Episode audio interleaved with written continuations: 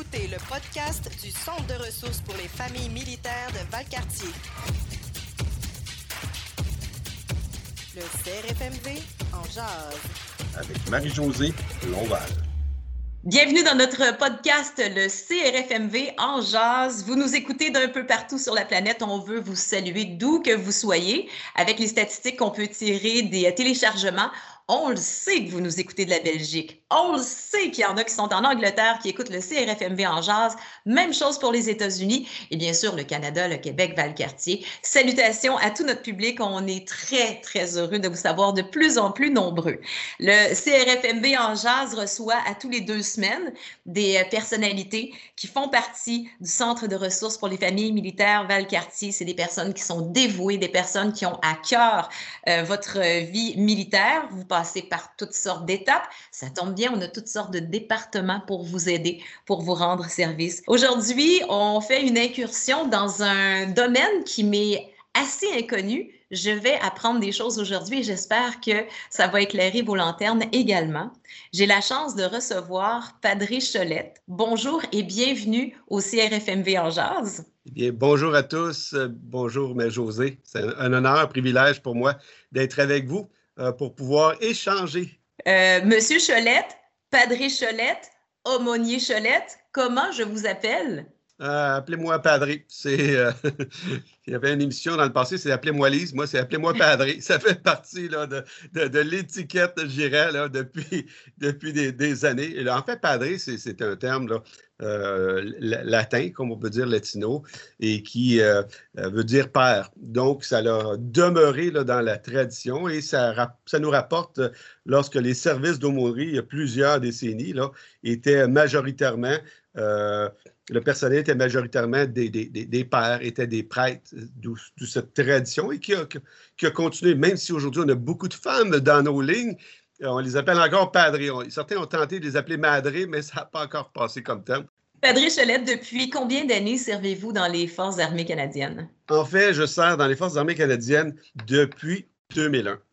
Et l'ironie de la chose, ça va faire bientôt 20 ans, en fait, cet été, ça va faire 20 ans. Et l'ironie de la chose, c'est que j'étais sur mon, mon cours de base pour officier à Borden le 11 septembre 2001. Donc, ça peut vous donner, ça, ça a donné le ton à ma carrière où le commandant est arrivé dans la classe et annoncé à tous euh, les, étudiants, les aumôniers en formation, euh, et il nous annonçait que le World Trade Center avait été attaqué de deux avions et le Pentagone aussi, et qu'on était officiellement en état de guerre. Donc, euh, j'ai commencé ma carrière dans cet élan de, du 11 septembre, si on peut dire ainsi. C'était le cours des premiers soins, encore aussi tu étais nouveau dans les Forces armées canadiennes, tu fais un cours des premiers soins, déjà, tu peux trouver ça lourd comme civil qui commence. Et voilà qu'on t'annonce que tu es en état de guerre. Fait que celle-là, je ne l'avais pas venir. Aucun d'entre nous l'avait venir. Et c'était tout de même euh, très intéressant comme expérience, euh, mais aussi là, dérangeant pour tout le monde. Mais ça l'a donné le ton de ma carrière en 2001.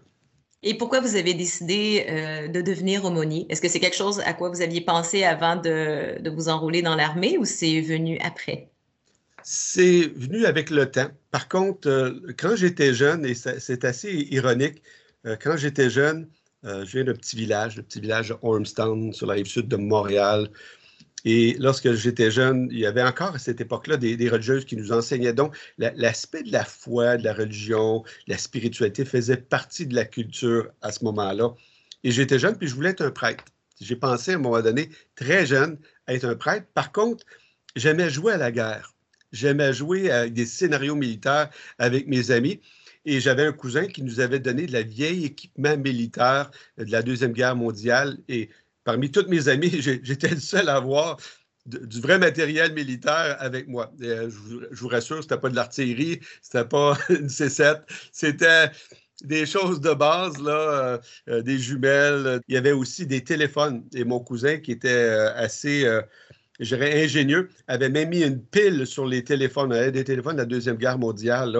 Et avec une pile, il avait réussi à les raccorder. Et j'avais un long fil. Et avec mes amis, je m'amusais avec les, les téléphones de la Deuxième Guerre mondiale et aussi des, systèmes de télégraphie qu'il y avait à l'époque. J'avais toutes sortes de trucs.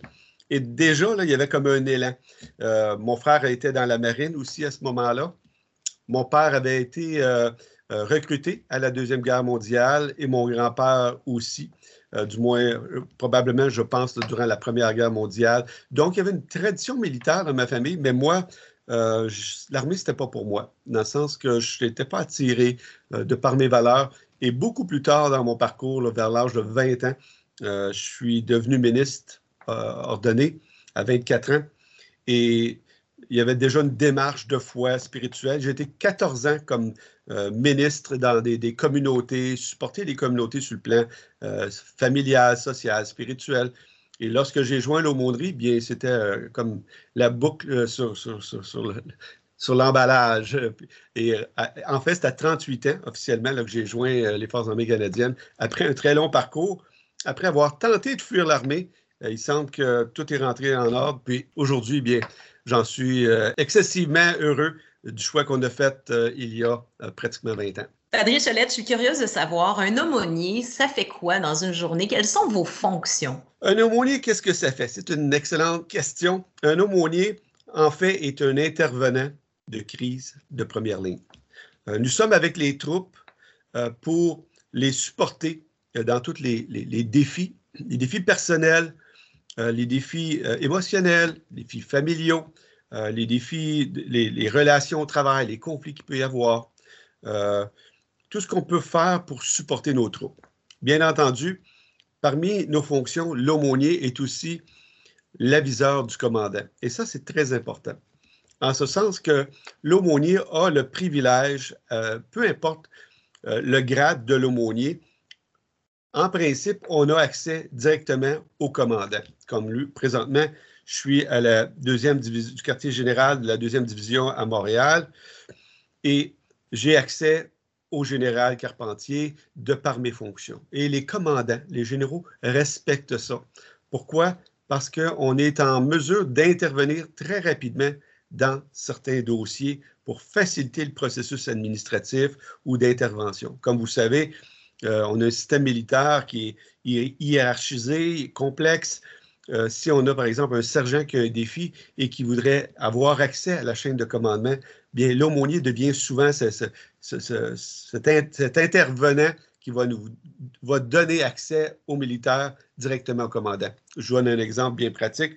Lorsque j'étais déployé en Afghanistan en 2004 ou en 2009, euh, on avait des gens qui devaient être rapatriés rapidement, venaient me rencontrer et en l'espace de, quelques heures, on respectait le processus de chaîne de commandement, mais on pouvait activer le processus et s'assurer que l'individu pouvait retourner au Canada pour les raisons familiales ou autres qui étaient, qui étaient nécessaires à ce moment-là. Donc, le rôle de l'aumônier, un aviseur du commandant, intervenant auprès des troupes, et il y a en troisième volet la question de la spiritualité. Euh, on est aussi là, des, ministres, des gens qui ont des formations en théologie, et on est là pour pouvoir assurer le bien-être spirituel euh, des membres des Forces armées canadiennes, leurs familles, et de contribuer euh, en ce qu'on pourrait dire au développement de la résilience spirituelle, que les gens deviennent résilients. Et dans cette dimension de la résilience, la spiritualité fait partie de cette dynamique-là. Est-ce qu'en tant que padrier, vous avez le droit de vous marier, de fonder une famille, par exemple? Euh, la question euh, d'avoir une famille, d'être marié, est toujours euh, en, fonction de la confession religieuse à laquelle l'aumônier appartient. Donc, si vous êtes un prêtre de religion catholique, vous devez respecter la, confession religieuse qui demande le célibat. Euh, si vous appartenez à un autre type de confession, que ce soit euh, anglicane, euh, baptiste, que ça peut être foi juive, selon la confession, comme, comme aumônier ou comme ministre plutôt, on doit respecter notre confession religieuse. En ce qui me concerne, je suis marié depuis 34 ans et j'ai trois, trois enfants, trois grands-enfants, ce qui amène une autre dynamique. Faut admettre que quelqu'un qui est célibataire peut investir davantage, qui était le concept à l'origine au niveau des prêtres qui étaient célibataires, euh, peuvent s'investir davantage. Ça a ses forces. Et l'individu qui est marié, qui a des enfants, ça a aussi ses forces lorsqu'il est question, par exemple, d'intervenir auprès des familles. Euh, pour moi, c'était le cas. Les gens viennent voir pourquoi, lorsque j'ai eu mes défis avec mes adolescents, bien, les gens viennent voir, puis je peux lui parler, c'est quoi des défis avec des adolescents? J'en ai eu, puis on parle par expérience et ça peut aider, en tout cas, ça peut faciliter là, euh, une communication avec des gens qui peuvent vivre de, défis, que ce soit j'ai adolescent, ça peut être aussi des enfants, ou ça peut être le conjoint ou la conjointe. Euh, lorsqu'on a des défis, des défis à la maison avec le conjoint, la conjointe, euh, c'est toujours, en tout cas, ça peut être plus facile de rencontrer quelqu'un qui a expérimenté des choses similaires. Ce n'est pas toujours garant du processus d'intervention, parce qu'on sait qu'il peut y avoir euh, des travailleurs sociaux, des psychologues, même des médecins qui peuvent être célibataires et ça n'enlève en rien en leur qualité professionnelle d'intervention. Mais c'est sûr que quand les gens l'ont vécu, c'est un petit peu plus facile de comprendre.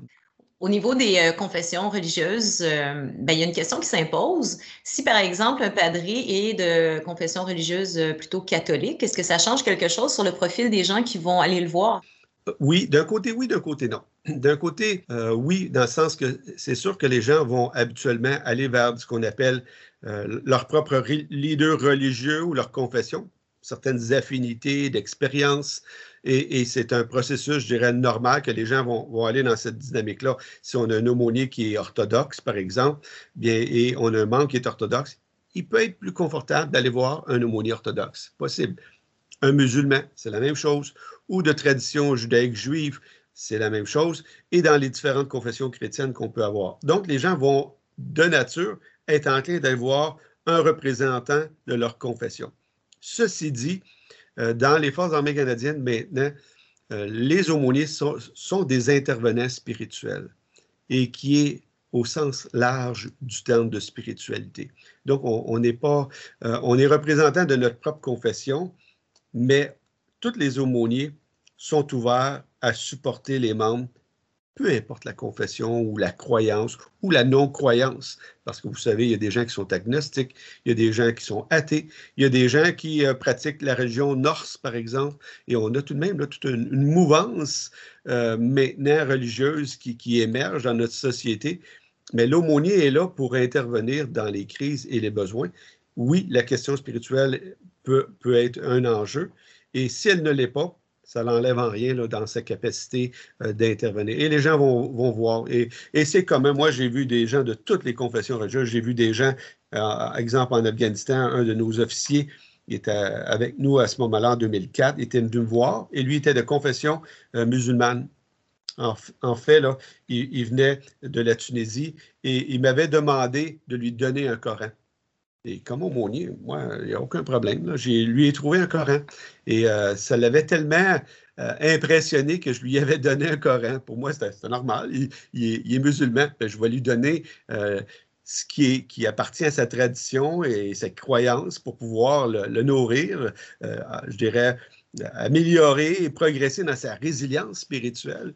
mais pour lui, il partageait aux membres, le padre est cool, il me donnait un Coran, c'était toute, une révélation. Pour moi, c'était tout à fait normal. Et c'est ce qu'on doit faire comme aumônier, c'est d'équiper nos, militaires à, être opérationnels, à être bien dans ce qu'ils vivent et de les assister dans leur propre démarche spirituelle. On n'est pas ici pour imposer une démarche spirituelle, mais beaucoup plus pour les, encourager à d'eux-mêmes découvrir leur démarche et les assister. Padre, ça m'intéresse de savoir, toutes ces années vous ont permis de voyager à travers le monde. Ce que j'aimerais en premier lieu, parce qu'on va voir les deux côtés de la médaille, est-ce que vous voudriez partager avec nous quelques bons souvenirs de voyage? Oui, comme vous avez dit, j'ai eu, euh, c'est un privilège, euh, l'opportunité de voyager euh, dans plus de 32 pays. Euh, quelques pays avant les Forces armées canadiennes, euh, j'avais été en Chine, en Jordanie, en Égypte, en Israël, au Mexique euh, et quelques autres pays. Bien entendu, dans le cadre des Forces armées canadiennes, de par les déploiements, ça a été dans le cadre de l'Afghanistan, aller à Dubaï ou à Chypre pour les décompressions, mais aussi dans mes fonctions d'aumônier en formation Europe, où j'étais l'aumônier principal de 2000. 2015 jusqu'à 2018. Et dans ce cadre-là, euh, mon mandat comme aumônier principal de Formation Europe était de prendre soin des familles à travers la Formation Europe, d'où mes relations avec le Centre de la famille euh, de, Formation Europe, euh, qui était à CFSUO, en fait, qui était à Gallenkirchen, que j'allais voir sur une base régulière. dans ce cadre-là, j'ai voyagé beaucoup. Plus de 140 voyages pour les Forces armées canadiennes. nous, on appelle ça des voyages, mais dans le cadre des fois, on appelle ça des devoirs temporaires parce que c'est un devoir, c'est un fait, c'est un devoir. Et oui, il y a le côté privilège de voyager, mais en même temps, il y, a, un mandat. Et bien entendu, quand les gens m'appelaient, c'était pas toujours une partie de plaisir d'aller soit dans, certaines bases avec les défis que les gens vivaient. Donc, je demeure toujours l'intervenant, l'aumônier principal qui doit conseiller, réconforter. Mais dans ce cadre, euh, si tu aimes voyager, euh, j'ai été excessivement privilégié de voyager de cette façon-là. En fait, j'ai été, même si je demeurais en Belgique pendant ces trois années, il y a au moins 285 jours comptés minimum que j'étais parti de la Belgique pour pouvoir intervenir et supporter. J'ai 287 parce que je les ai comptés. Et comme vous savez, euh, lorsqu'on doit donner des rapports à la défense et qui fait partie de mon mandat de, bien, euh, de bien donner l'information exacte et juste pourquoi on quitte du point A au point B pour pouvoir supporter les familles. Donc, dans ce cadre-là, j'ai eu la chance de visiter euh, plusieurs pays. Et dans les pays que j'ai bien appréciés, mais là, c'était plutôt pour des vacances. Ça, c'est un, bon côté. Si vous êtes en Europe euh, ou si vous êtes affecté en Europe, déployé en Europe, euh, le privilège, c'est qu'on n'a pas le jet lag. Et ceux qui ont fait l'Europe peuvent dire, ou Canada-Europe, le jet lag, c'est pas agréable. Ça te prend pratiquement une semaine à te remettre. Mais là-bas, quand tu demeures là en permanence, il n'y a plus de jet lag. Ce qui fait que quand que tu t'en vas une semaine, bien, tu vis pleinement ta semaine. Pourquoi? Parce que tu n'es pas en mode de récupération. Euh, ça ne t'en prend pas deux semaines, ça te prend une semaine et tu peux visiter beaucoup. J'ai eu la, joie et, encore là le privilège. Euh, il y avait une compagnie de, euh, une compagnie de voyage qu'on appelle TUI, J-TUI, en Europe, avec laquelle c'était en fait en 2018, février 2018, c'était le jour de ma fête, en fait. On a fait une croisière sur le Nil pour euh, environ, c'était de 8 à 10 jours pour 700 euros, pour 1000 dollars, tout, tout compris. Fait que pour deux, c'était à peine 2000 dollars pour pouvoir aller faire une croisière sur le Nil de Luxor jusqu'à Abu Simbel et de visiter, euh, si vous aimez l'histoire et l'archéologie. Euh, et moi, de formation professionnelle, je suis ce qu'on appelle un bibliste. Je suis un spécialiste des textes anciens, textes bibliques, mais j'enseigne aussi, euh, je suis professeur associé avec l'Université Laval et j'enseigne dans un collège. J'ai des chargés de cours sporadiques, puis je maintiens mes, mes compétences. Et l'histoire d'Égypte, ça fait partie de ma passion, parce qu'avec tout ce qui est les textes anciens, l'histoire d'Israël, et j'ai eu la chance de visiter une dizaine de temples euh, dans les abords du Nil, que ce soit Abu Simbel, euh, Luxor, Karnak, Komombo, Philéo ou Philéa, voir la vallée des rois, le, temple d'Hatshepsut, des choses exceptionnelles. Et c'est sûr que si vous aimez l'histoire, l'archéologie, on est servi à soi. Pour moi, là, c'était. Mais d'être en Europe, euh, d'aller à Naples. Euh, j'ai vu Pompéi à trois reprises, euh, quatre fois Herculénium. c'est comme, j'étais toujours, j'étais plus de dix fois à Naples pour supporter les familles, les encourager. Mais bien entendu, en soirée ou le week-end, on va partir pour pouvoir visiter. des choses exceptionnelles.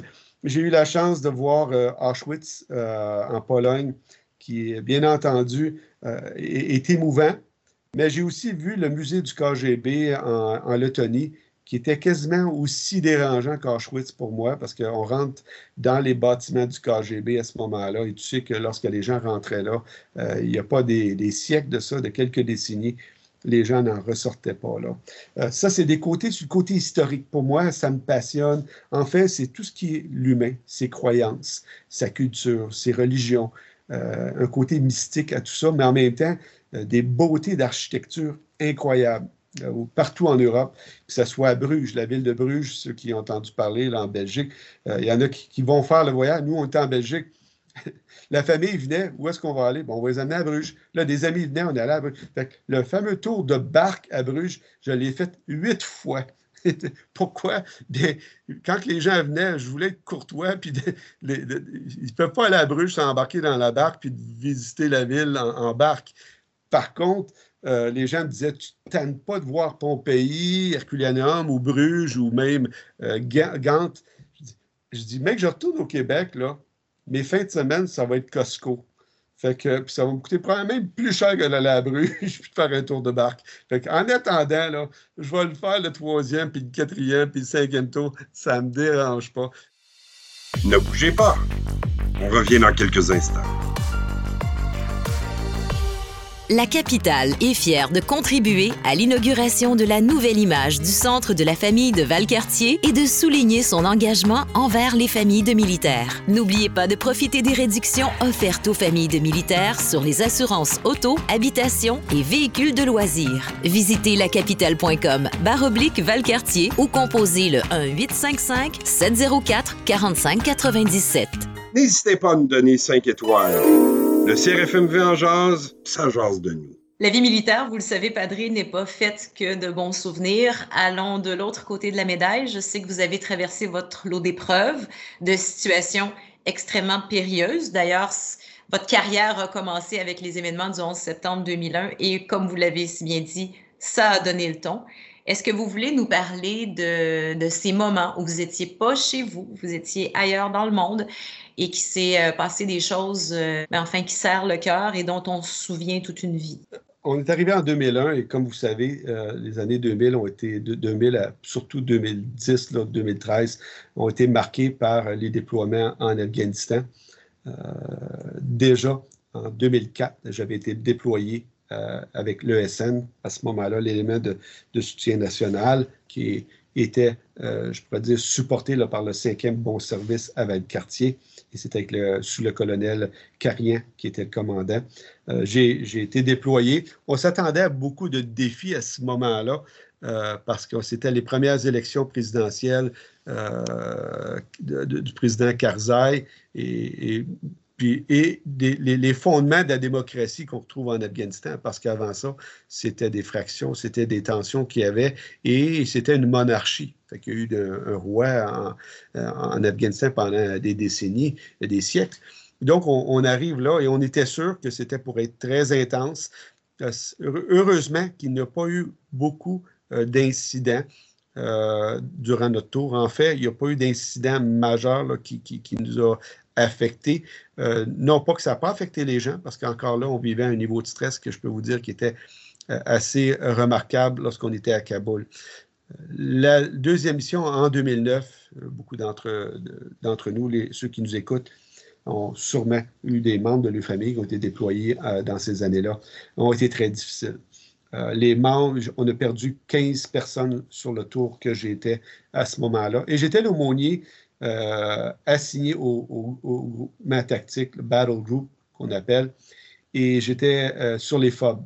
Euh, les FOB, c'est les, positions avancées. Donc, mon mandat était de circuler d'une FOB à l'autre pour pouvoir supporter nos troupes qui sont déployées et qui sont vraiment dans des conditions de combat. J'ai été sur la FOB Massum Guard, pour ceux qui connaissaient, la FOB Spear One Guard, la FOB Wilson, euh, j'ai été aussi ce qu'on appelle des maisons de peloton. Euh, la maison peloton est un concept qui a été développé à travers les années où on avait différents pelotons qui étaient dans différentes euh, régions pour pouvoir avoir plus d'interaction et d'être en mesure d'intervenir. C'était, au lieu d'avoir une grosse forteresse qui est une FOB, bien, on sous-divisait le groupe dans les différents villages. c'est bien entendu, le niveau de risque était là, on s'entend, parce que lorsqu'on se retrouve seulement 40, euh, à peine une quarantaine, sur une maison de peloton, bien, on se couche le soir et on se demande si on va se réveiller le lendemain matin. Pourquoi? Parce qu'on est encore plus à la merci euh, des, talibans. Lorsque j'ai visité des maisons de peloton, euh, dans certains cas, on était à 900 mètres des talibans.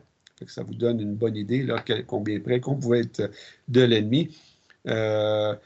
et et à un moment donné, on a, eu un véhicule qui, a explosé et on a dû partir de la forme Massum Guard, traverser toute Kandahar et d'aller dans des positions de combat, les positions avancées. Que le langage militaire, c'est les leaguers. C'est vraiment là, le champ de bataille, si on veut.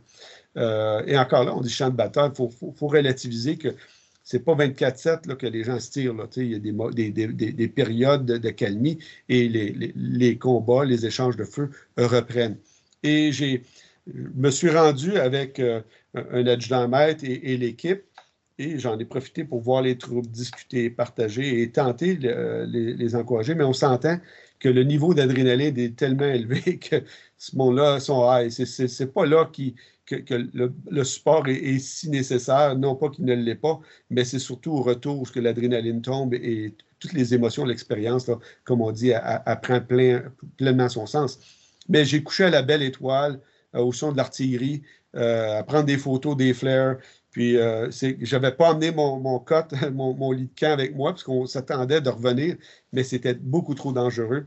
Et finalement, euh, on a dit, hey, padre, ben, tu vas coucher sur un stretcher, un genre de brancard. Fait que j'ai couché sur le brancard à, la belle étoile, comme je vous dis, au son de l'artillerie, puis euh, des, échanges de feu.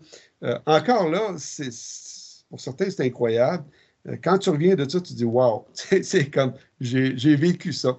J'ai fait des premiers soins à des Afghans à plusieurs reprises sur des FOB, dont la FOB Guard, où j'ai été avec l'équipe médicale, et les, membres, les militaires de la FOB, qu'on se met ensemble, on, se supporte mutuellement pour intervenir lorsqu'il y a ce qu'on appelle des masques casualties. Des, euh, des, c'est plusieurs personnes vont, avoir euh, soit un véhicule à sauter, et on, va emmener les, blessés euh, sur la FOB. Et comme aumônier, bien, on met les gants et on intervient avec ces gens-là. c'est des moments difficiles, je ne vous le cache pas. Euh, de voir des enfants, de voir des Afghans euh, nous arriver dans des conditions atroces. Euh, pour ceux qui connaissaient bien le, docteur Marc Dauphin, qui était avec nous à ce moment-là au camp principal CAF, lui-même le partage. C'est des, expériences marquantes. moi, on, a vécu ça. C'était pas facile, mais j'en demeure très reconnaissant d'avoir intervenir auprès de ces gens-là. J'ai vécu une autre expérience qui était euh, différente. Il faut dire, quand on revient de ces, expériences qui sont marquantes dans nos vies, euh, on en garde la mémoire, on en garde le souvenir, euh, on en garde des fois des blessures qu'on appelle des blessures opérationnelles qui n'est pas nécessairement un stress post-traumatique. Le stress post-traumatique peut être une succession d'expériences qui nous amène à arriver à ce qu'on peut appeler un syndrome post-traumatique, mais c'est aussi souvent lié à une expérience en particulier ou plus marquante. Là, on arrive avec une succession d'expériences et les gens peuvent souffrir de, blessures opérationnelles. Et, et pour moi, euh, ce que je dis souvent aux militaires ou aux familles, euh, c'est malheureux, mais ça fait partie de la réalité de la, vie d'un militaire. C'est un petit peu comme une partie de hockey, si vous voulez. Si euh, tu joues sur la patinoire et si tu joues dans les ligues majeures, bien, malheureusement, tu vas te défaire une épaule, tu vas te casser une cheville, tu vas recevoir une poque. Et, si vous connaissez des joueurs de hockey qui n'ont jamais vécu aucune de ces blessures, bien, je vais vous dire, ils ne jouaient pas la patinoire, mais ils jouaient sur le banc. euh, et, et c'est dommage, mais les blessures opérationnelles, je pense qu'il faut aussi les, relativiser, euh, les traiter. Elles doivent être traitées. Et si vous avez des membres de famille, vous qui nous écoutez, euh, je vous recommande d'aller voir travailleur social, euh, psychologue, médecin, d'aller consulter fortement si votre conjoint, conjointe a des, comportements que vous trouvez sont différents, sont étranges, qui a besoin de consulter, je vous le recommande. C'est une blessure. Euh, c'est une blessure normale, je dirais normale, à tout ce que certains ont été exposés. Tout ce que moi j'ai vu lorsque j'en parle à, des médecins, euh, les gens se gardent la tête, c'est comme, il y en a trop d'expériences traumatisantes. Mais c'est ma personne, je les ai vécues, j'ai process, euh, je vis avec. on a nos blessures, comme je vous dis, mais on apprend à vivre avec nos blessures. et il y a une force à travers ça, et encore là, tout dépend de la gravité de la blessure. Et vous le savez, on a des gens, malheureusement, qui sont, euh, ont des lésions au cerveau suite à ces traumas euh, qui, ne reviendra pas. Les blessures sont très profondes, c'est physique, ça ne changera pas. On tente de, contrôler, si on veut, les, symptômes, mais la blessure est, permanente. Euh, mais pour ceux qui ont certains symptômes, d'où l'importance de traiter, plus rapidement possible. et j'ai eu des, événements pour moi, c'était entre autres en 2000, je peux même vous donner la date, c'est en 2016, c'était le, j'étais le 20 mars en, en, Turquie, à Istanbul, et il y avait un attentat. Heureusement que j'ai réussi à passer à travers l'attentat euh, sans trop d'écorchement, ça, ça nous pas, ça n'a pas eu d'impact. J'étais à l'aéroport, donc on n'a pas été touché du tout, mais on savait qu'il y avait un attentat à, Istanbul lorsqu'on était présent. Je suis arrivé euh, à Bruxelles, euh, à l'aéroport en soirée. Et le dimanche matin, qui était le. Attendez, je pense que c'était le 21, autour du 21, oui. non, c'était plutôt le, le 19 à Istanbul. Le 20, on était à, Bruxelles. C'était le dimanche et on se préparait à partir pour Naples. Euh, pourquoi j'ai parti le dimanche? Ça, c'est une question que on peut peut-être pas répondre. Intuition, peu importe. Je suis parti le dimanche. Pourquoi je n'ai pas parti le lundi matin ou le mardi matin, qui aurait fait beaucoup plus de sens dans mon horaire? Parce que vous savez, euh, on commence la, semaine le lundi ou le mardi. Je dis le lundi, on règle les questions d'administration. Et le mardi, qu'est-ce qu'on fait? bien, euh, on part en avion pour aller supporter les familles en Europe, ce qui aurait fait pleinement son sens, puis chose que j'avais fait dans le passé. Finalement, gut feeling, on se dit, bien écoute, on va partir dimanche pour Naples. On part très tard et on arrive très tôt le matin à Naples. Et le lendemain matin, qui est le 22 mars, euh, qui est le mardi matin, on m'annonce que euh, l'aéroport de Bruxelles a été attaqué euh, il y a eu 32 morts. C'est l'aéroport Zanvatem, 32 morts et 300 blessés. Je suis présentement à ce moment-là à Naples avec ma femme, ma fille. Et là, c'est comment qu'on va retourner à, Bruxelles. Et bien entendu, toute l'anxiété que ça apporte pour nous, mais pour toutes les familles, les familles en Europe, parce qu'on en était à ce moment-là au deuxième incident d'envergure. Il y avait eu le Bataclan à Paris euh, au mois de novembre qui avait, eu lieu et qui avait secoué, je dirais, toute la formation Europe, toutes les familles déployées. Mais voilà que c'est dans notre cours, nous, qui sommes euh, en, Belgique. Et bien entendu, comme aumônier, j'ai dû supporter les femmes euh, des membres qui étaient affectés au quartier général de Bruxelles, par exemple. Euh, qui, eux, euh, vivaient cette anxiété, euh, certains en larmes. et j'ai eu des dames qui sont venues me voir. J'allais au centre de la famille régulièrement à ce moment-là pour les supporter parce qu'on avait notre centre de famille à Bruxelles. Et des dames me disaient, Padre, on n'a pas signé pour ça, nous autres. Et, Bruxelles était à ce moment-là en état de guerre. On était au niveau 4 de sécurité. les forces spéciales qui protégeaient les écoles parce qu'on ne voulait pas d'attentats. Donc, mon, mon, rôle était de supporter ces gens-là, euh, ça nous a tous secoués, on ne se le cachera pas, parce que d'arriver à Bruxelles, de voir des véhicules blindés euh, un peu partout, les forces spéciales, euh, l'aéroport, elle ne fonctionnait plus comme celle qu'on avait connue, bien entendu, snipers un peu partout sur les bâtiments, les sacs de sable.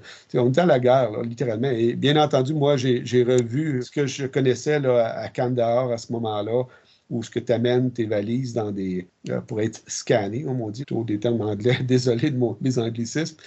Mais on a tout mis des, des genres de murs de ciment autour là, pour s'assurer que si votre balise saute, bien, euh, vous allez faire le, moins de dommages que possible. parce qu'on contrôle toujours le dommage. On est bien conscient qu'on n'arrête pas le dommage. En tout cas, c'est très difficile dans certains cas, mais qu'on va contrôler le dommage. Moi, je me retrouve à ramener mes valises. Et ceux qui ont été dans ces années-là, vous, vous allez euh, vous rappeler, ceux qui sont peut-être en Europe ont connu ça. Euh, c'est sûr que ça ne tient pas indifférent. Pour moi, j'avais été euh, déjà en Afghanistan et, je revivais aussi tout ce, même environnement d'action.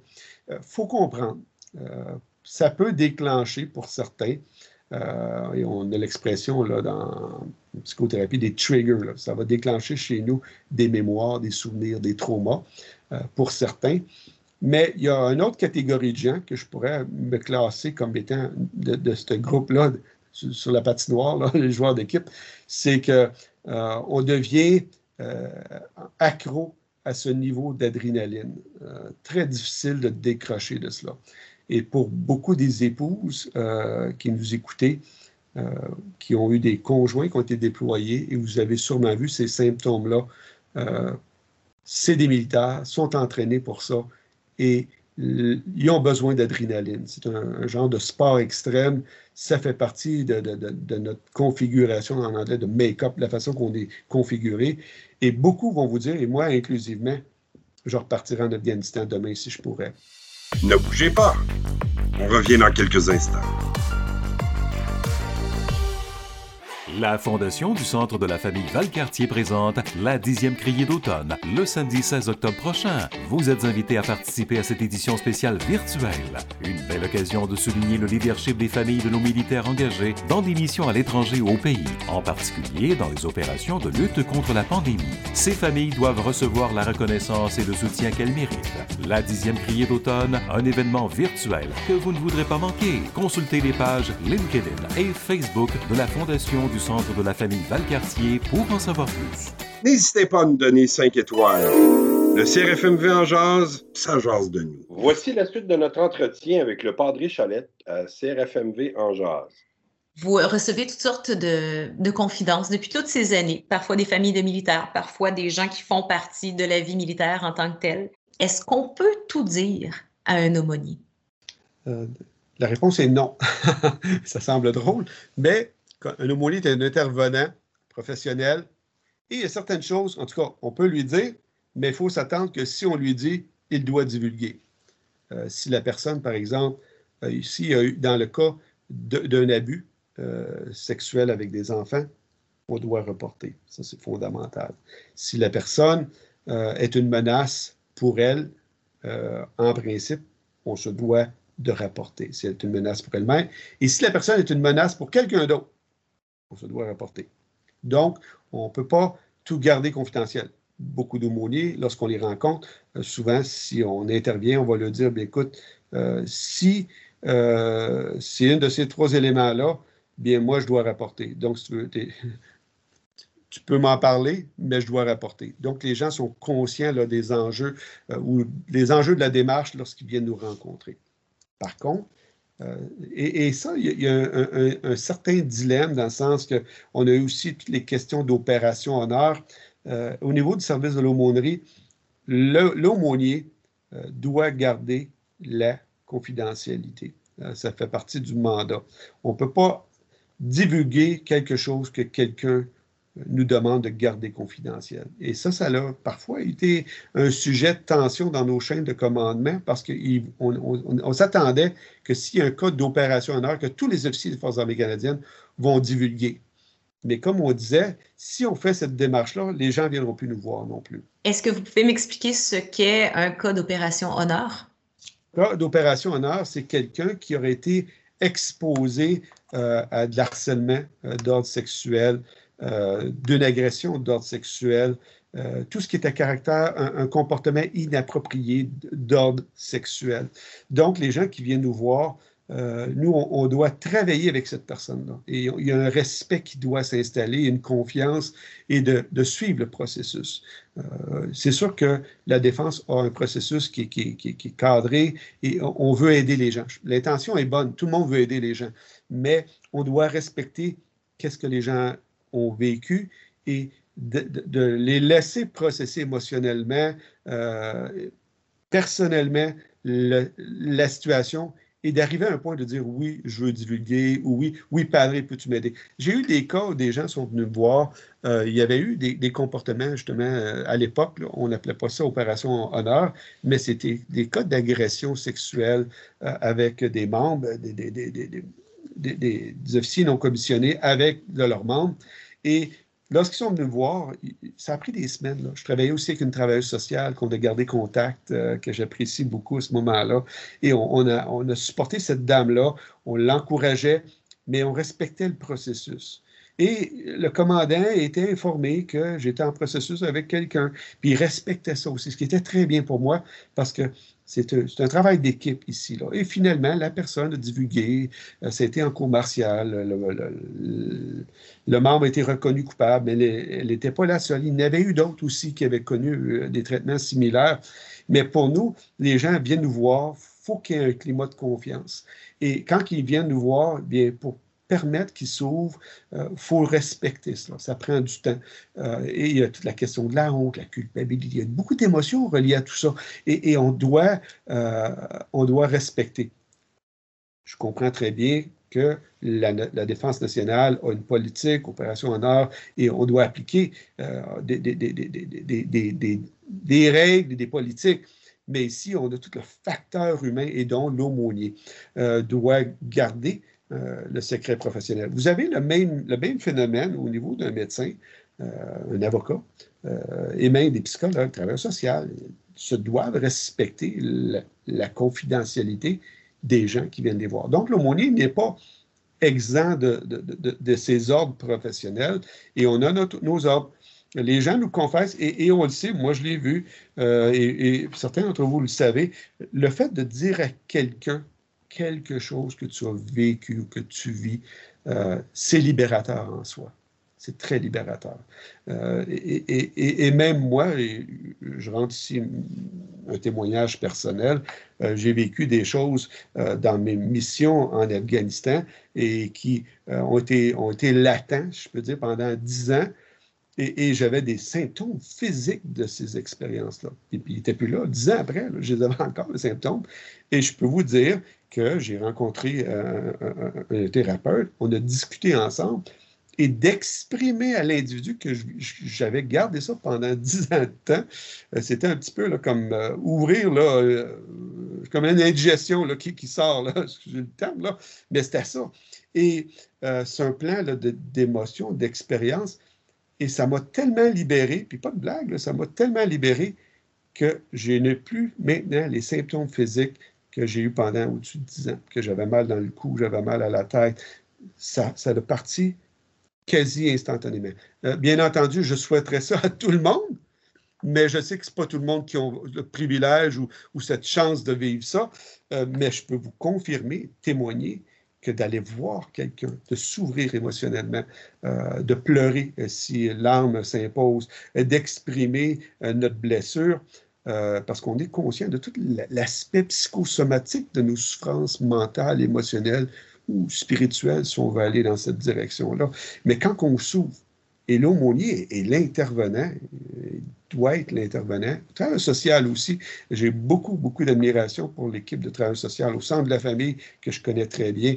Euh, c'est des intervenantes exceptionnelles. Euh, si vous avez des défis, d'aller les voir, de vous ouvrir sur le plan émotionnel et de vous libérer. Parce que après ça, je peux vous garantir, quand on, fait cette démarche-là, vous allez mieux dormir.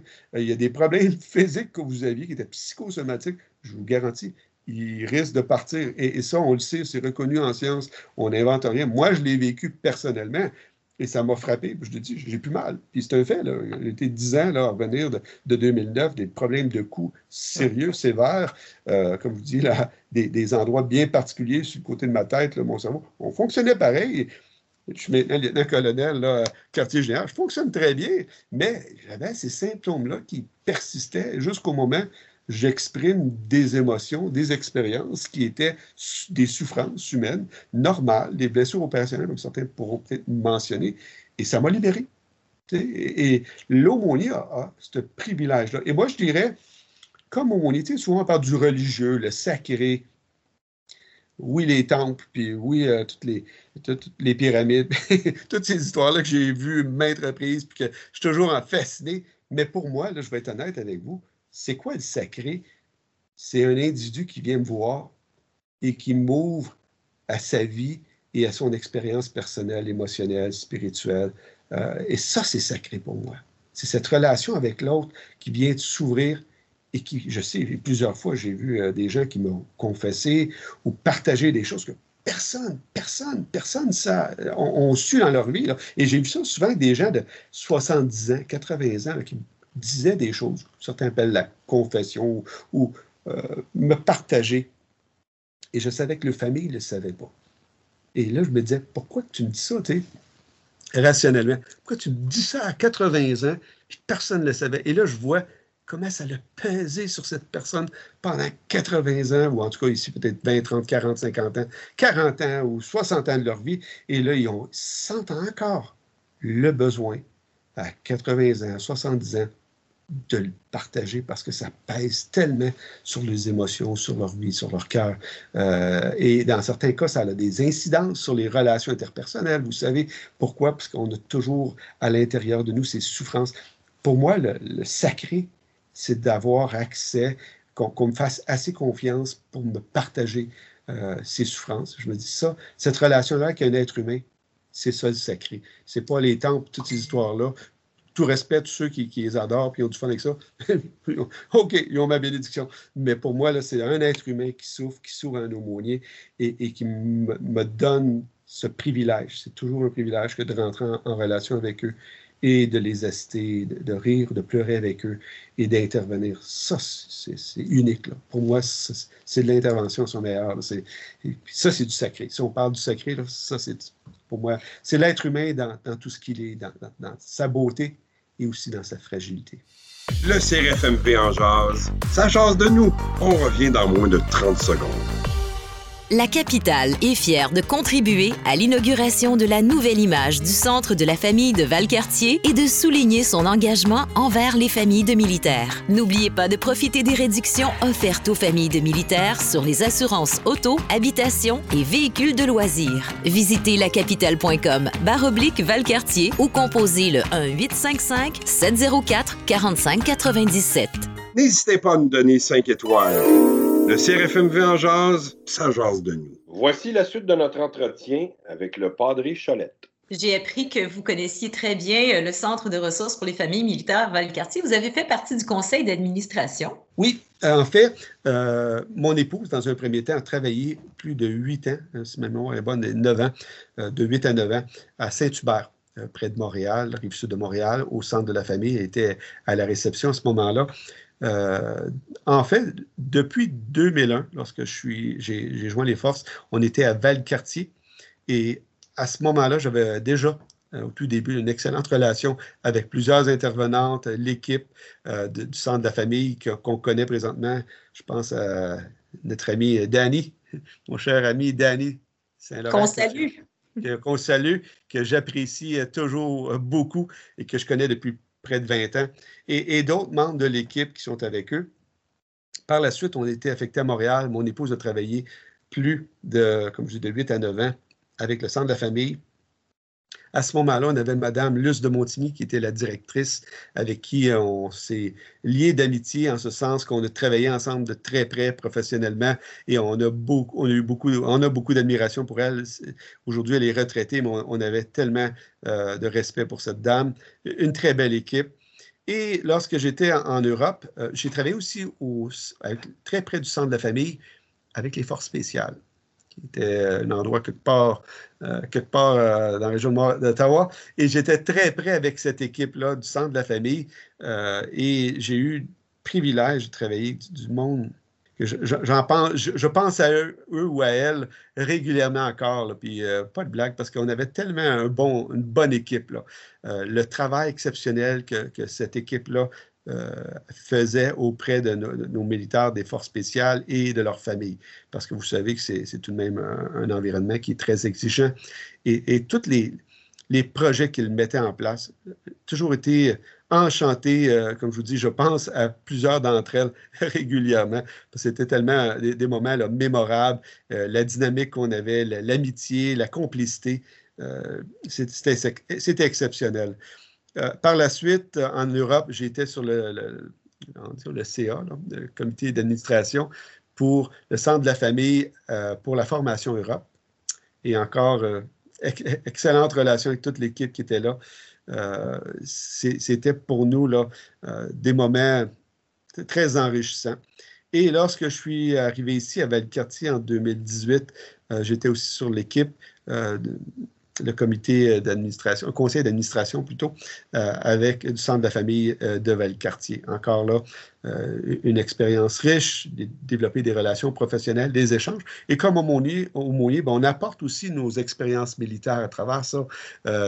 Partager, interagir, échanger, euh, se challenger aussi, là, parce qu'on doit prendre des décisions, devoir, en anglais on dit brainstorming, une tempête d'idées, mais je ne pense pas que c'est le terme exact. Il doit y avoir un autre terme, là.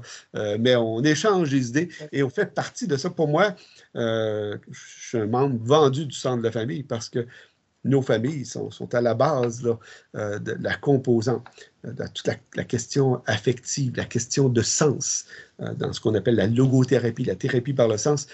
Les relations sont fondamentales. Ce qui donne sens à nos militaires, c'est le famille, le conjoint, le conjoint avec les enfants. ce qui va rester après la carrière, c'est la famille. Si on n'en prend pas soin, malheureusement, euh, on va prendre une retraite, puis malheureusement, ça va avoir des incidences. D'où l'importance. Je dirais, il y a une deuxième chose de dans la vie, c'est un, la relation avec un individu, et après ça, c'est la famille, d'en prendre soin. C'est quelque chose de tellement, tellement important. Et pour le militaire, parce que lorsqu'on est déployé, c'est notre famille qui reste. On revient, on retourne à une famille, notre noyau familial.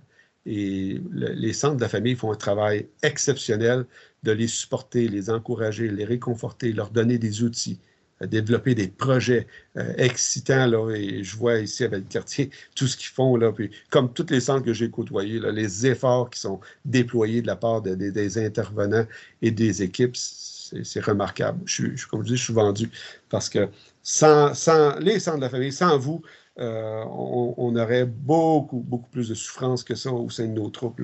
Euh, vous êtes une partie intégrale, en ce qui me concerne, euh, de toute la, dimension opérationnelle des Forces armées canadiennes. Je trouve que c'est une merveilleuse conclusion. Padre Cholette, ça a été un, un beau voyage, une belle expérience à tout point de vue de vous rencontrer puis de parler avec vous. Je veux vous remercier pour votre générosité. Vous avez euh, parlé de votre expérience, mais vous avez euh, beaucoup ouvert votre cœur aussi. Je vais vous dire, on est euh, très certainement de nombreuses oreilles attentives à avoir bu vos paroles pendant les, les dernières minutes qu'on a passées ensemble. Merci beaucoup. Et encore, je souhaite un bon succès à toutes les familles qui nous écoutent, tous les membres des Forces armées canadiennes qui nous écoutent. Et je vous encourage de consulter euh, l'équipe des centres de la famille. Et si, euh, qu'advenait votre parcours dans les Forces armées canadiennes a été peut-être plus ardu lors de contextes de déploiement ou autre, moi, je vous recommande de consulter, d'aller chercher de l'aide, du support, que ce soit à travers un service d'aumônerie, que ce soit à travers un, service à travers un travailleur social ou euh, santé mentale, médecin. On, a une équipe splendide, des, des gens compétents, formés euh, pour vous aider à vivre cette expérience au maximum. Et moi, je vous souhaite le maximum que ça soit une expérience riche au sein des Forces armées canadiennes. Bon succès à tous et merci euh, du temps que vous nous accordez. Si on était à tout le monde en parle, je pense que je vous donnerais une carte chouchou. Revenez quand vous voulez, Padre Chalette. Revenez quand vous voulez. vous êtes gentil. Suivez-nous sur Apple Podcast, Google Podcast et Spotify un nouveau podcast tous les deux vendredis. C'était le CRFMV en